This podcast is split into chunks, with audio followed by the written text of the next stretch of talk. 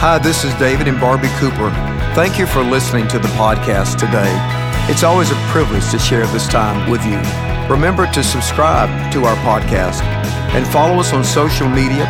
And for more information and resources to help you grow in your walk with the Lord, go to mountparan.com. Thank you for your generous support. It helps the ministry greatly. Today we're going to talk about putting forth our best effort. I'm sure you've heard the adage, E is for effort.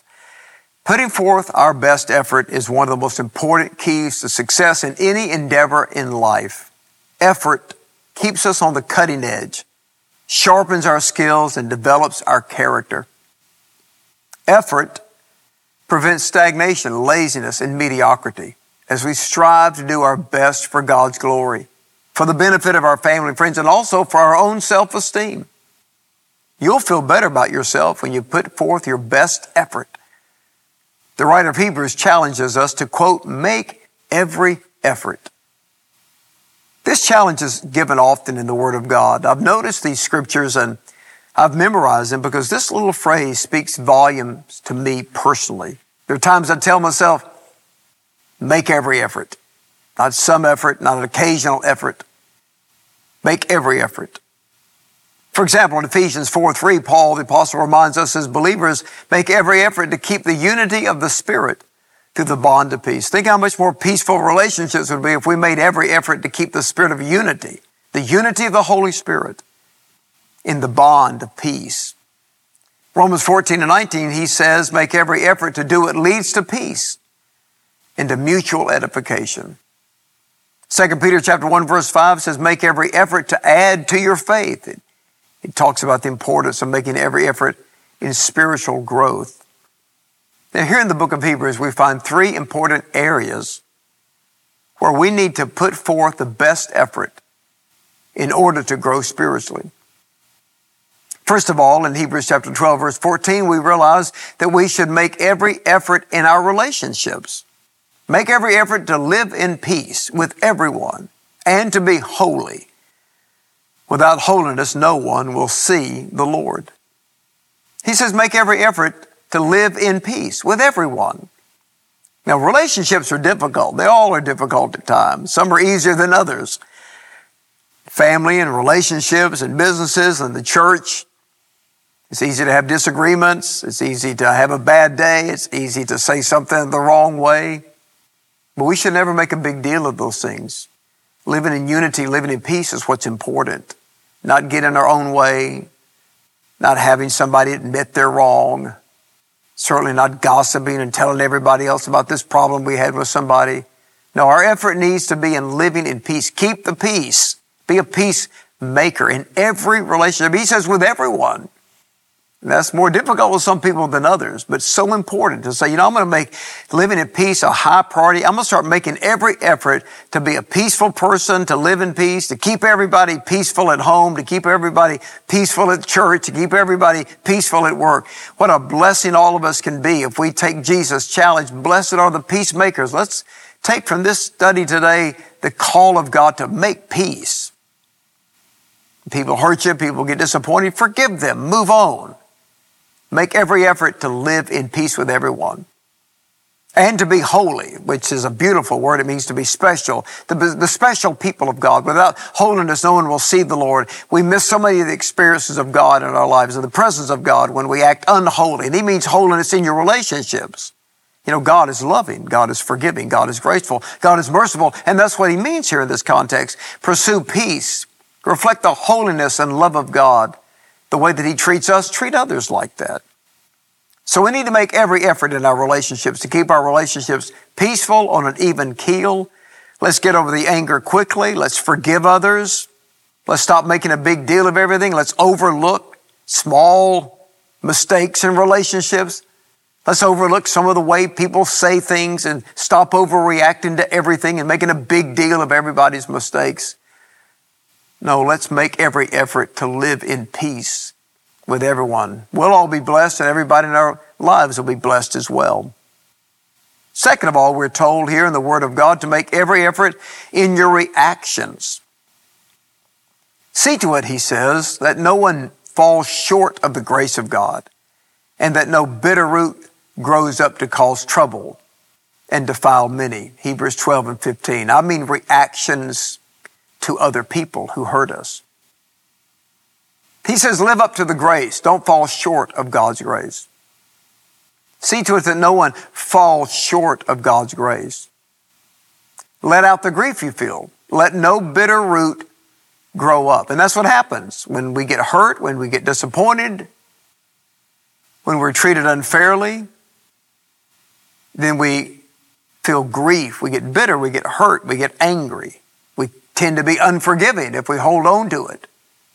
And that's what I mean by the reactions, the way that we react to people, the way that we react to an insult, the way that we react to somebody acting inappropriately. Somebody gets mad with us, we're driving down the interstate, somebody's in a road rage blowing the horn. You don't have to chase them down and blow the horn and flash the lights. That's what you don't want to do. React like that. Take charge of your act. Make every effort not to react, not to overreact. When you get hurt, when you get disappointed, when somebody makes you mad, don't lash out. Get in control. That's what he says. You, you, you've received grace from God. Live up to that grace. God's graceful to us. Let's be graceful toward others. And when you have the grief of bitterness, don't let that bitter root grow up. Get rid of it. You get hurt. You're angry. You're resentful. Everybody feels that way sometimes. It's a painful experience. But if we hold on to it, it gets deep seated anger. It turns to bitterness. It becomes a root, he says. It starts growing a root down in your soul. It gets deep roots in you. Now, some people have been angry so long that anger is the distinguishing mark of their personality. It's not that they're angry about anything anymore, they're just angry.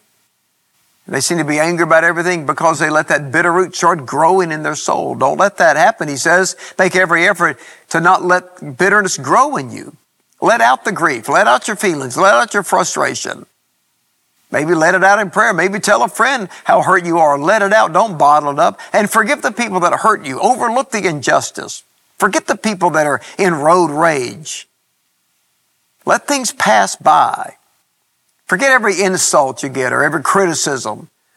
Some people try to give you a compliment. Next thing you know, they're criticizing you. We've all had that before. They need to work on their communication skills. You ever had somebody try to give you a compliment? Next thing you know, they're telling you something they don't like about you and we get hurt. That bothers us. Let that stuff go. Make every effort to let it go. Don't let that bitter root grow up because he says it does two things. It causes trouble and it defiles many. So bitterness, deep-seated anger, unforgiveness, resentment, regardless if it's justifiable or not, but the very emotion of it, the mental obsession with what wrong was done to us. It causes trouble. Well, who does it trouble? It troubles us. It causes ulcers, high blood pressure, sleep disturbances. We keep replaying the scene in our mind, obsessive thoughts about what they said to us or did to us or what gossip they spread about us. If we don't let it go, it troubles us. It robs us of our peace. You see, when we don't live at peace with others, we don't live at peace with ourselves. If we're not at peace with other people, we can't be at peace with ourselves. If you sow peace, you'll reap peace in your own heart. So bitterness causes trouble in our lives. It troubles us. It disturbs us. And then it says bitterness in us defiles many. In other words, we naturally start telling everybody else, you know, what happened to us and who said this about us and what somebody did to us. The next thing you know, we kind of bring them in to the conversation and now they're mad with us. We're all getting mad together. And sometimes that anger just spreads. You know, anger can spread through a family. All kind of family members now mad. Then they get divided. Families get cut in half, half siding with this person, half siding with the other. It defiles many. It kind of corrupts the atmosphere, destroys the healthy vibe of a family. No, make every effort in your reactions not to overreact, not, not, don't make a big deal of everything. When you get mad, when you get angry, let it go quickly. Say, Lord, take this from me. Maybe whisper a prayer, Lord, I forgive that person in Jesus' name. I, I don't have a day to waste living angry. E. Stanley Jones writes that bitterness comes to everyone. It sours some, and sweetens others. He said, I shall use it to sweeten my spirit. We all get hurt at times and we face gossip and criticism. Let's make every effort in our reactions not to overreact, not to hold on to it, not to keep the anger, to get rid of it so that it doesn't trouble us and it doesn't defile me, and it doesn't spread in our relationships. And then third of all, in the book of Hebrews, that we learn another area where we need to make every effort. The Word of God tells us to make every effort in our responsibilities. So the scripture continues here in Hebrews 12, see that no one is sexually immoral or is godless like Esau, who for a single meal sold his inheritance rights as the oldest son. Afterward, as you know, when he wanted to inherit this blessing, he was rejected. Even though he sought the blessing with tears, he could not change what he had done. Hebrews 12, verse 16 and 17. Do you hear the writer of Hebrews is talking about responsibilities in our lives? He talks about the responsibility to purity. He says, avoid sexual immorality. There's that word morality right in the middle anything that's contrary to God's word about sexual life and sexual expression. And he says, avoid godlessness. Godlessness is when we take God out of our lives, out of our thoughts, and we act in ways that we know is contrary to the nature of God, whose image we are created in the nature of God. And so he says, avoid these things. Be careful that you don't fall into sexual immorality the world we're living in, in America today, we're going through so many changes in terms of the way culture views sexuality and the expression of it. And yet we are God's people. We have God's word to guide us and lead us in sexual love and the proper expression of it. And there's so many things in the world that are godless these days where God's not even mentioned. We're told, well, you can't even pray before an athletic game as if prayer is going to hurt anything. That's just a symptom of godlessness. But we're godly people. God is the center of our lives. We have a relationship with the Lord. We love the Lord with all of our hearts, minds, soul, and strength. And we want to avoid things that begin to get us away from our love and devotion to God. That's what it means to avoid godlessness, avoid the influences and the people sometimes that pull us away from the Lord. So we have a responsibility to live a pure life in an impure world. So we govern ourselves and we guard ourselves. And then we have a responsibility to our privileges. You know, we have a lot of privileges in life. God's given us all a lot of privileges, not just spiritual privileges, but just privileges in life. And some of us are more privileged than others. We're very fortunate at times, and we should use whatever privilege we have. We should be grateful for that, and we should help people that are less privileged. So he tells us about the story of Esau in the Old Testament book of Genesis. Esau and his twin brother Jacob. But Esau was born first, so he had the birthright in that family tradition of the ancient world. He was a hunter and he came in from hunting one day. His brother Jacob was a great cook and he had made this incredible lunch, this famous stew, Jacob's stew. I always think of Brunswick stew when I think of this story. And Esau was hungry and he was governed by his drives and his appetite instead of his disciplines. But that was a commentary on Esau's life. It wasn't just one experience. he fell a victim to his own disciplines, to his own drives, instead of being able to discipline his desire. And he just wanted, he wanted to taste that stew. He was so hungry. And Jacob said, Well, I'll give you the stew if you'll give me your birthright. Esau didn't think much of his birthright. He took it for granted. He, had a, he was a privileged man, but he didn't think much of it. You know, sometimes we have privileges, but we take them for granted. That was Esau. He didn't care that much about a birthright. He didn't care that much about an inheritance. And so he said, Sure, you can have the inheritance, you can have the Father's blessing. I just want to eat the stew and enjoy a big meal. See, his appetites got the best of him instead of his aspirations. He was driven by his desires, his cravings instead of his convictions, instead of discipline. And that's the kind of man he was. And he ate the meal and he enjoyed the meal and stuffed himself, I'm sure, the all you could eat buffet that Jacob prepared. And later, he started realizing what he had done. Now Jacob's privileged. Now Jacob has the inheritance. He tried to go back and undo it. But the Bible says he could not change what he had done. Now, some people do things and they lose their privileges and position. They get mad at everybody else and feel entitled to it. But he's the one that gave up his privilege. He's the one that forfeited what he had because he was driven by his desires. He didn't make every effort to keep that which was important. And he couldn't undo what he had done. He did it. He gave it away. He forfeited it. He took it for granted. And it's a reminder to us to make every effort to guard the things that are important, the privileges that we have in life. And Esau is an example to us to think about the long range results of our decisions and to avoid doing irreparable damage to our lives.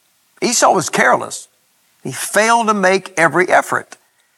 He gave up something very important to him. This is a great challenge of life. It's a great principle for life. And there's so many applications to it in so many areas of our lives our relationships, our reactions to injustice and hurt, our responsibilities and privileges. What a motivational message. What a key to success. Make every effort. That's how we experience God's best in our lives. Join me for prayer. Lord, thank you for the word of God today, for this amazing encouragement and guidance from the book of Hebrews. What a challenge to us to make every effort to put forth our best effort in everything we do for your honor and for your glory in Jesus' name. Thank you for spending time with me today in the Word of God. I pray that the dig deep study of the book of Hebrews is bringing the same kind of enrichment to your life that I'm experiencing just in preparing the teachings and the Lord showing me new things. Let me encourage you to subscribe today to the Mount Paran YouTube channel and also to the Pastor David Cooper channel, hit subscribe, and also share the media ministry with others. Invite as many people as you can to join us every week for Dig Deep. Once it's on demand, you can get it anytime through the podcast or the Mount Paran app to hear the Word of God, to grow in grace and knowledge. And uh, each one of these teachings that speak to you, always think of somebody that would benefit from 15 minutes that would change their life. Thank you for your generous support of the Mount Paran Ministries your financial support, your, your support in prayer of the missions work that we do, the, the help that we're doing to communities here in Atlanta, keeping our church strong and our witness vibrant as we tell the world about Jesus Christ and his saving grace. I want you to know that I'm praying for you. I'm looking forward to seeing all of you this Sunday for worship on campus. If not online, invite somebody to go to church with you. We're going to have a great day Sunday. I'll see you then. God bless you. Have a great day.